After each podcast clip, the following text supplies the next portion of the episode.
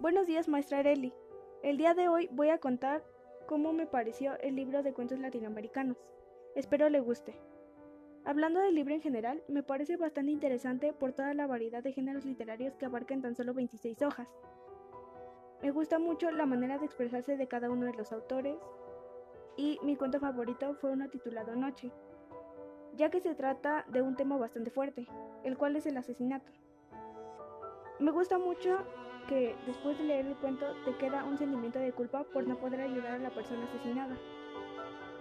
Hay otra gran variedad de cuentos en este libro, pero simplemente este captó toda mi atención.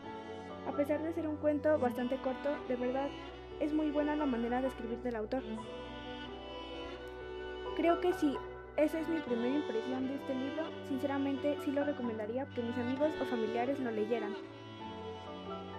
Eh, en un tema aparte, contestando la pregunta que nos hizo en la clase virtual, la cual es, ¿prefieres las clases virtuales o las clases presenciales?